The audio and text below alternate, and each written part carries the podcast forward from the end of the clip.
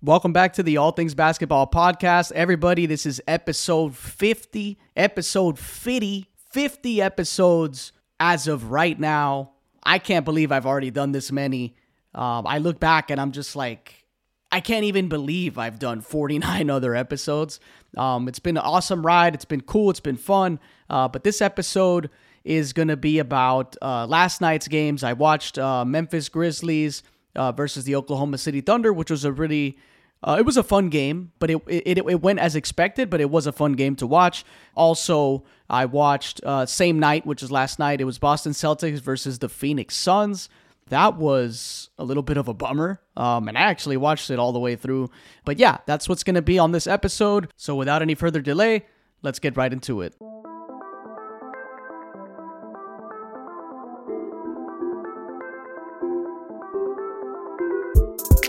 So, Memphis versus OKC, the first game of the two that I watched last night.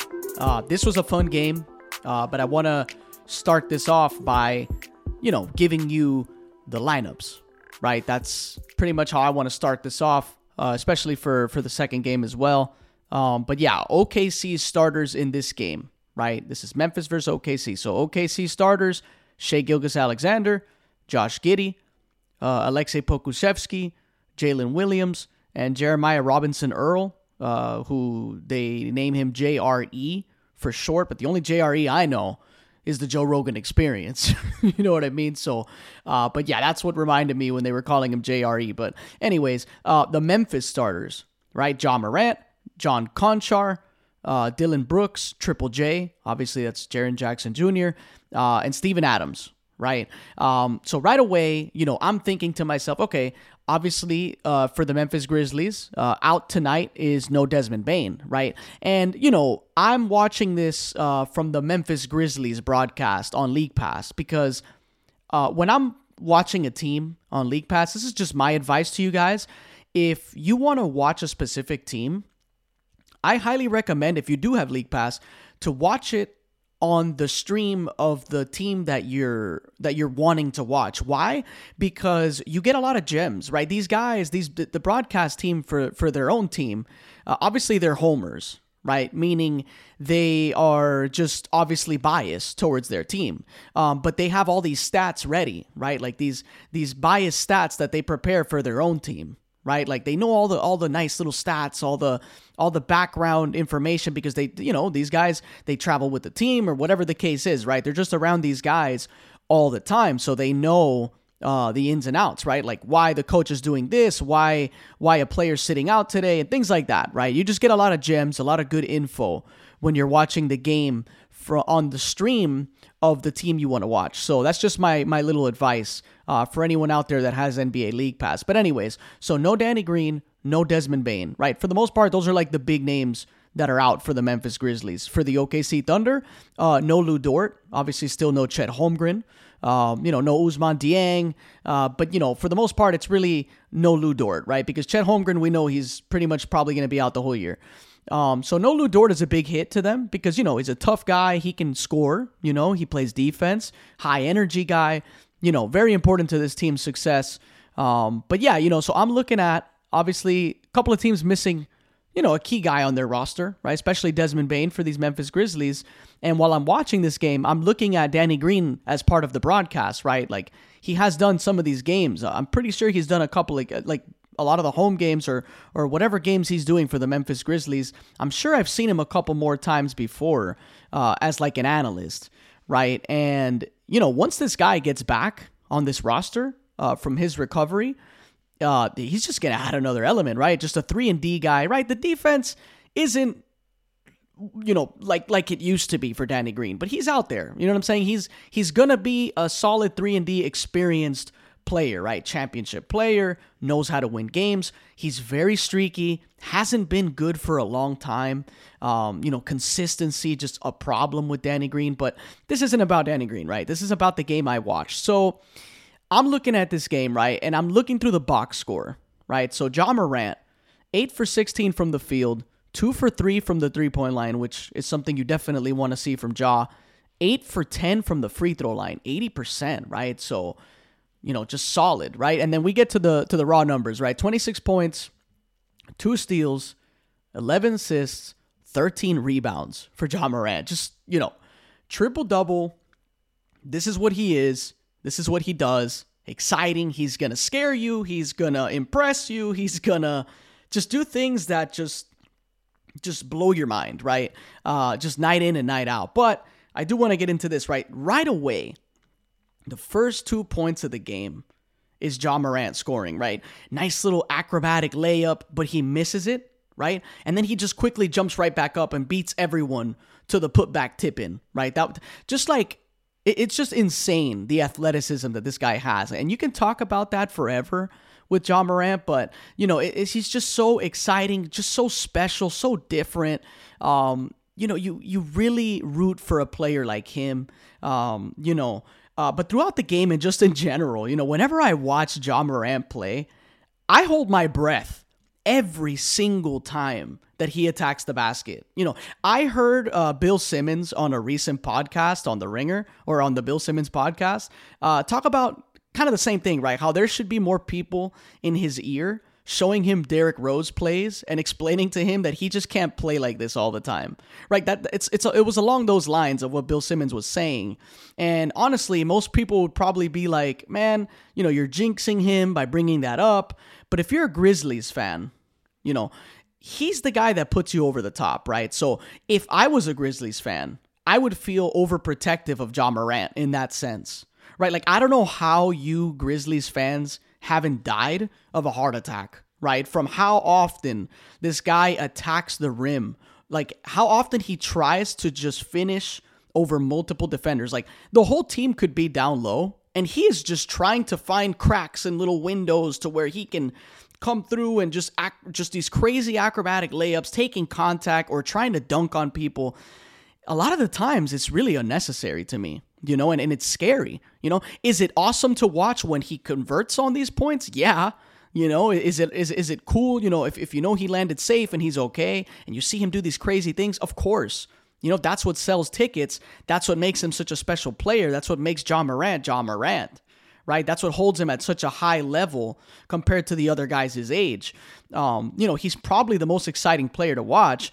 And the most important thing about this kind of player is he's an he's a big team player, right? Super unselfish.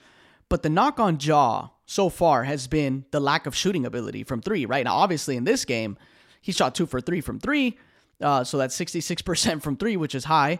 Um, you know, eight for 16 from the field, which is awesome. Eight for 10 from the free throw line, like I talked about earlier. But, um, you know, he's definitely improved his three point percentage. I'm looking at 37%, right, which is slightly above league average right? But it's that same level like De'Aaron Fox, where it's like, yeah, you know, they're knocking down the open threes, you know, once in a while now. But as an opposing team, it's still your game plan against guys like them, right? Against a guy like De'Aaron Fox or or a guy like uh, Ja Morant. You know, just let them shoot as often as they want, right? And also, I don't know if people mention this often enough.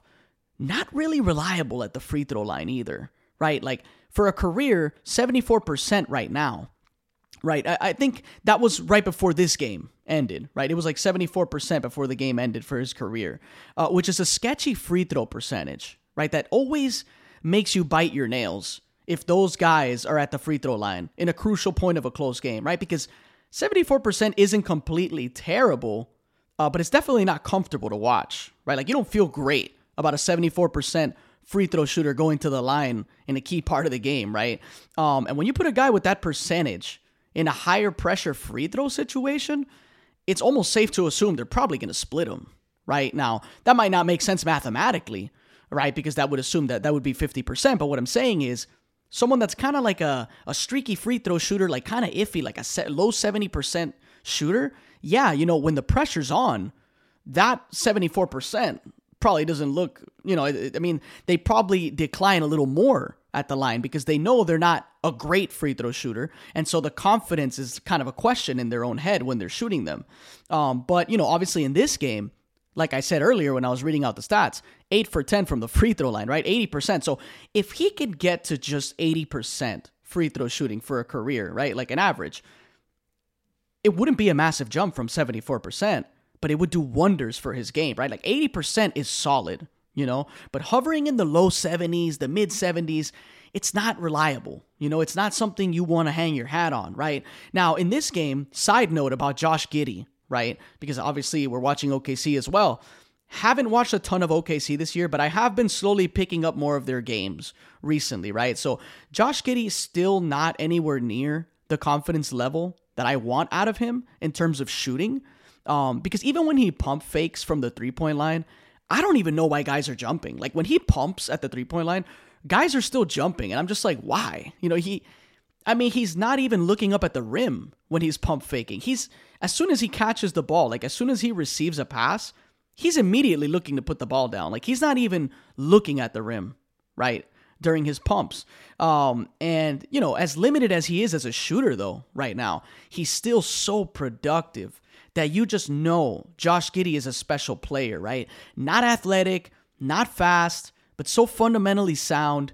You see OKC always letting him be the inbound passer, right? They trust him because he can really make great passes, just super talented playmaker, plays a beautiful brand of basketball. Once he gets that shot to be respectable and he builds that confidence to shoot the ball, he's going to be a problem. You know, because he's already a problem, right? In a sense, in the sense where his basketball IQ is really high and he makes the right passes time and time again, right? Like he makes the right plays. Couple of mistakes here and there, but guys, he's so young, uh, you know, so just one of those players, you know, and, and I got to say this too. Um, you know, in terms of talking about backcourts in the league, right? Like like a one and two guard, not a lot is talked about uh about that backcourt, right? Like Shai Gilgeous-Alexander and uh, Josh Giddey, right? Like that's an awesome backcourt, right? Not like a superstar backcourt right now, right? Because they're still young, but you see Shai Gilgeous-Alexander, obviously in the conversation for most improved player, right? So that's you know dropping 30 a game type thing right? Like he's just balling this year. And you know you have josh giddey who's an amazing playmaker as well. The passing from those two guys is awesome to watch right? And, and so i'm surprised uh, but it's also probably not that surprising i guess because it's okc you know what i mean? So i guess that is also a factor right? Like if you don't have league pass you're not going to watch this team play, uh, pretty much. So, you know, I watched in the third quarter, I watched uh, Jaren Jackson Jr. get a technical foul for bouncing the ball, right? Like he got a little bit upset about a foul call. I think it was about a foul call uh, or a defensive three second. I'm not even sure exactly what the call was. I don't remember at this point. Um, but yeah, like I think it's like there's like a rule that if you bounce the ball, right, like in frustration, like you throw it on the floor, like you bounce it on the ground and it goes above your head or something like that. I think they can call a tech on you for that. Um, but this was like, you know, he he bounced it, but it wasn't like he slammed it down on the ground so hard. Um, and he got called for a tech for that, you know, and he was so upset about it. And listen, I understand, you know, don't touch the refs, don't curse at the refs, you know, don't don't get in a in an exchange with them, but you know, him bouncing the ball down, like it, it wasn't even that serious. You know, I even rewinded it just to see exactly what it looked like when he bounced it. And my fiance was like, "Wait, why did they like what what's the problem?" And I'm like, "Well, you know, I think there's a rule that if you bounce it and it goes like above your head, they can technically call a technical foul on you." Um, but I asked her, I was like, "Did that really look like something that's like that serious for a ref to call?" And she was like, "No." You know, that that that was just something I kind of wanted to point it out I wrote it on my notes to kind of bring it up on the pod. You know, the refs sometimes they just call too much stuff, man. Like there's text for everything these days. It's exhausting. It's really annoying to watch as a fan because you're just giving free throws to a team, right? Like it's like, come on, guy. Like what are we doing? What are we doing here? You know what I mean? There's text for everything now. Um, you know, but the Grizzlies just outclassed the Thunder in every way. You know, they were in control all game. Uh, you know, it's important to see that they take this game seriously and win it though, even if they're playing OKC because of how tight of a race this season has been. I mean, you lose one game and you drop to like the play-in games, right? Like every single game matters this year. And that's refreshing to watch. Like as an NBA fan, you watch these games on a Tuesday, on a Wednesday, middle of the season. The race is so tight, the talent is so spread out that every game is competitive, every game matters. You know, there's skill everywhere. You know what I'm saying? You're obviously blowouts are a part of the game. It's it's a long season. You know, guys are coming back from back to backs. You're going to see some blowouts here and there, but the skill is there night in and night out. Um, you know, you can tell that teams really want to play. It's it's a different NBA that we're watching nowadays, you know, especially both conferences, right? Just awesome to watch. Um, but yeah, you know, that's all I wanted to talk about that really. Um, I guess we could show some love here real quick, just kind of read, um, you know, another player here that balled out, Brandon Clarke. You know, I think this was his, uh, I think it was his game back, uh, if I'm not mistaken. Uh, eight for 10 from the field you know, uh, one for one from the free throw line. You know, nothing crazy there, but you know, eight rebounds here.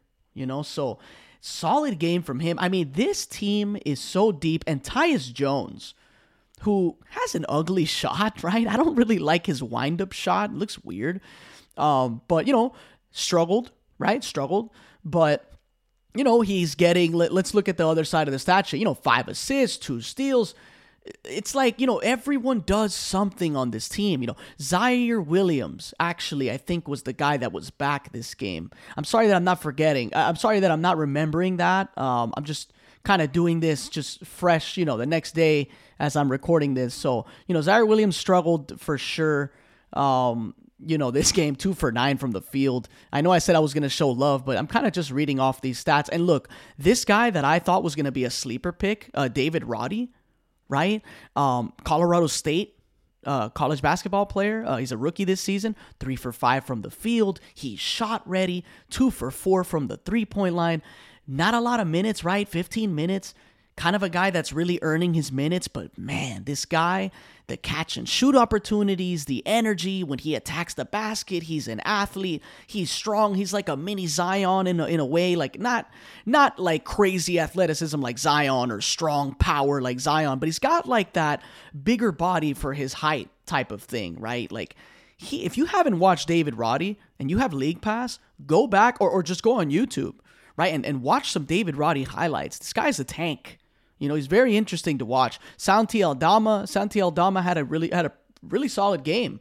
You know, 14 points, three assists, a steal, you know, five rebounds. He was five for eight from the field, two for four from three. This is a team that gets contribution from everyone. You know, Jaren Jackson Jr., two for four from the three, five for nine from the field. He had 12 points, two steals, five blocks this game. Five blocks from Jaren Jackson Jr., man. You know, you have Steven Adams doing Steven Adam things. Uh, you know, John Konchar kind of struggled, but he's giving you man, like you're looking at these stats two steals, an assist, four rebounds, you know, three for nine from the field and 0 for four from three, but, you know, seven points, right? A plus 11. I mean, like, these are the reasons that this team has such uh, a good potential to do some to, to make some big noise in the playoffs, right? Because they're just so deep. You know, Dillon Brooks, 9 for 19 from the field, 5 for 12 from 3. You know, just two assists, three steals, a block. It's uh, I'm sorry, two assists, a steal, and a block. I mean, like the, you know, 24 points from him. Like you're, you're just and, and Desmond Bane didn't even play. Danny Green, like I said, hasn't played. This team is just you know, man, it's this is a special team here, man. You know, uh, for any Memphis Grizzlies fans listening to this episode, you guys have a beautiful team to watch. Awesome. The age is perfect. These guys are all in that same timeline.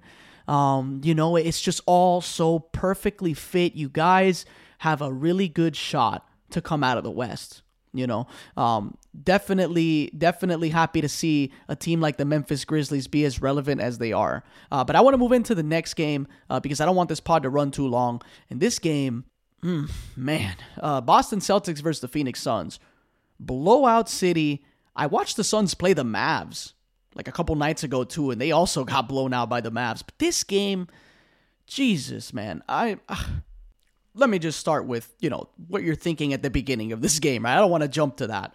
Uh, so sun Celtics, right? It's a game in a battle of the best of the East, the best of the West in terms of seeding. Uh, you know, two number one seeds going at it in a potential right? Quote unquote, potential NBA Finals matchup, right? CP3 finally back in the lineup after missing 14 games, but definitely looked like it was his first game in a while. Uh, you know, looking to get his feet wet, get back into the groove. You know, he made some great passes, had some good moments, but definitely looked slow footed, not trying to do too much, lots of walking, lots of patience, not a lot of defense.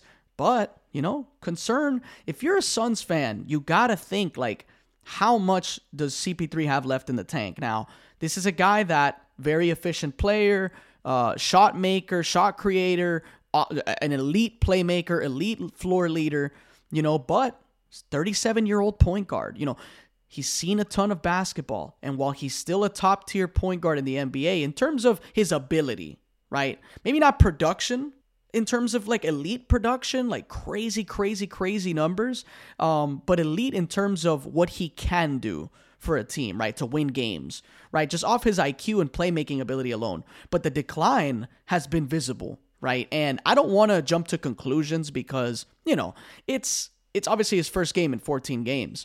Uh, but, you know, it's it's interesting to see, you know, how how much he really just paces himself now, you know, kind of dealing with that, you know, and, and you see 37 year old point guards, they don't age well. You know, like the, when you're a point guard in the NBA, if you're not like just some elite catch and shooter, right? Like like maybe even like a Steph Curry. Steph Curry is going to probably age better than than most point guards can age because his shooting his level he can always just be a catch and shooter, right? If he's like I don't know, 40 years old, right? He can always be just one of the most elite shooters in the league no matter what. Um, versus CP3, he's a good shooter, but he's more of a you know a playmaker, a distributor, and and Steph makes plays. You know, very good passer, amazing ball handling. Um, but you know, just different styles, right? Different styles. Um, but you know, the explosion just isn't there anymore, right? And it's really pick and choosy, right? Which is something he has to master throughout the season in order to make it to the part of the year that matters most, right? For Chris Paul, which is the playoffs, right? But in this game, there's no Al Horford. There's no Rob Williams. So I'm thinking to myself, okay, you know, no Al Horford, no Rob Williams. So we're thinking, okay, this is Grant Williams. You're thinking, okay, this has to be a game where DeAndre Ayton just eats, right? Like, I mean, that's that's what I would expect, you know. But instead, we get, and let me read you this, right? So it's obviously it's Blake Griffin at center, right? Grant Williams at the four. So you're thinking DeAndre Ayton better eat this game. And the stat line, man, four for seven from the field, you know, just seven field goal attempts, right? Uh, seven rebounds, eight points. It was like this is your game. Like this is this is where you do, like this is your this is where you eat. What what is going on? Right? Like why why is even if they're this is a blowout game, but even if it is a blowout game, why isn't DeAndre Ayton eating? What I don't understand that, right? And this was a beatdown on the Suns. You know, having recently watched, like I said, the Mavs Suns game, which was also a beatdown, it left a bad impression on me about this Suns team. Even if they are number one in the West, the Mavs destroyed the Suns without Chris Paul, of course, but it was never a contest. And then there I was last night watching the Suns getting destroyed again, this time by the Celtics, no Robert Williams or Al Horford.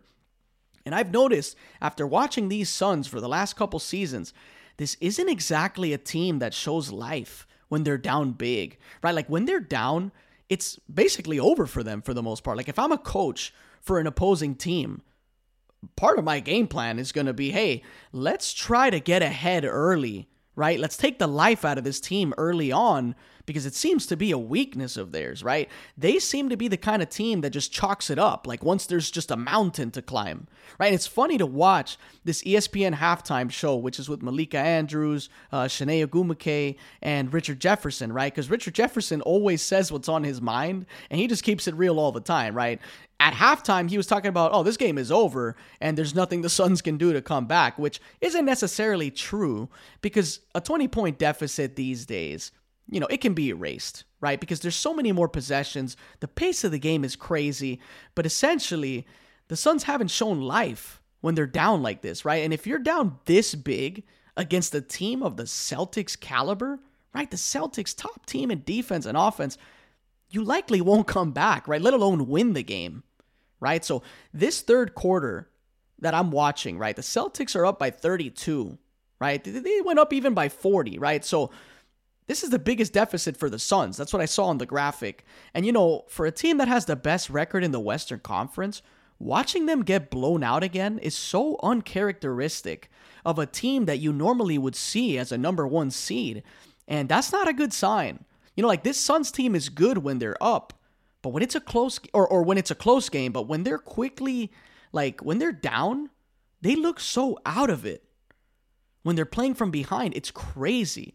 You know, and when you see that there's no Al Horford, like I said, like you expect DeAndre Ayton to do something about it, right? And and then you start to think when you see these performances by DeAndre Ayton, which happen sometimes, you think to yourself, you know, no wonder the Suns were hesitant to pay this guy. Because it's like, okay, you want the max, but this is what you give us? On nights where you have the advantage in this mismatch opportunity? I've never really been a fan of DeAndre Ayton, and he's been good this season, so I don't want to take away from that. But he does have these moments where you wonder about him, like, like what exactly, what exactly is he is in his mental, right? Like, what is he? What's his mentality? Like, why isn't his approach like, oh, Blake Griffin? Yeah, give me that. Give me the ball. I'm gonna eat tonight. Like, oh, oh, uh, uh Grant Williams? Yeah, let me let me get this ball. You know, I don't I don't understand you know. Um, but when you're playing against the Celtics, I'm just this is just now talking about the Celtics. No passing lanes are safe against this team. That much is true. The more I watch the Celtics, the more I'm inclined to swap my pick for a team to win it all, right? Like to pick the Celtics to win the title. After watching basketball over the years, you can really see what a championship team looks like, right? And the way that this team no longer takes their foot off the gas, never stops showing effort. These guys were up 40. Same thing that I saw against the Hornets when they were blowing out the Hornets. They're up 30, they're up 40, whatever the number, and they're fighting for 50 50 balls. The bench is celebrating, guys are connected. Um, after they played the Raptors, I think it was the Raptors that they beat recently, they all went together as a team to play golf, right? Like this team is just in a completely different stratosphere compared compared to last year, right? In the broadcast, uh, it shows uh, Jaylen Brown on the bench while they're up 40, zero emotion, hyper focused, watching the game, just making sure that they get out of this game with no issues. And I was hearing a massive amount of Celtics fans in the Suns arena chanting, Let's go, Celtics! Let's go, Celtics! And if you close your eyes, you'd think you're watching a, a Celtics home game right? This is in Phoenix. And the cheers are loud for Boston. It's crazy. It's crazy. Now, my last point about these Celtics before I end this episode that I've mentioned a bunch of times, right? Still no Robert Williams. You want to say I'm overhyping that? This is a guy sitting on your bench. Last season, second team all defense. Man, like just the thought, like I've said this on so many recent pods when I bring up the Celtics, what is the league going to do when this guy, when a second team all defense guy, clearly uh, one of the weaknesses for the Celtics team, right? Like like rim protection. And it's like they don't lose a step. And it's like they once they get this guy back, and it's funny because I'm, I'm listening to the broadcast, um, and they're also saying like, hey, you know, and no Robert Williams. They're they're killing the Suns and no Robert Williams. And then I, I, I forgot like who was saying what right at this point. Um, but one of them was saying, you know, hey, but you know, it's also like you know, there's pros and cons to everything, right? Like just because you throw in Robert Williams doesn't mean this team is gonna be hyper better, right? Like much better because it's like yeah, you know, you add him, but then the ability to spread the floor kind of shrinks a little more, right? Because Al Horford is a guy that can stretch the floor. Uh, Blake Griffin technically stretches the floor. Um, obviously, uh, uh, Grant Williams stretches the floor, right? So it's like you add Robert Williams, it it does it could get a little clunkier, but at the same time, that's your rim protector. Like this is your your your pick and roller. Like you're just an active guy. Like I said, second team all defense. You add this guy to this team, I'm th- this is I mean like the more I watch these Celtics, the more I see highlights, the more games I watch, the more I hear about them. I'm like I said, I, am inclined to to pick them, but I don't want to panic. I don't want to jump ship. I am on the Bucks train. I'm sticking on it, no matter what, you know. But I don't want to be ignorant and not mention the real threat, right, for either conference. It's the Boston Celtics. This team, what I mean, man, like I, I, I can't say it enough. Like the and it hurts me to say that because I'm a Laker fan, but the Celtics are just like this is this is different, man. This is different. This, I I would be ignorant to say, "Oh, the Bucks are to kill these guys." This is this is this is a scary series, right? If it happens, it's you know, and like I said, if the Celtics get out of the East, I did say this on a prior pod. If the Celtics get out of the East, they will win the NBA Finals. I don't care who they play, and I'm stamping this from this early point in the season. No matter who they play, I don't care if they see the Warriors again somehow, right? If the Warriors somehow make it to the finals again, I don't care.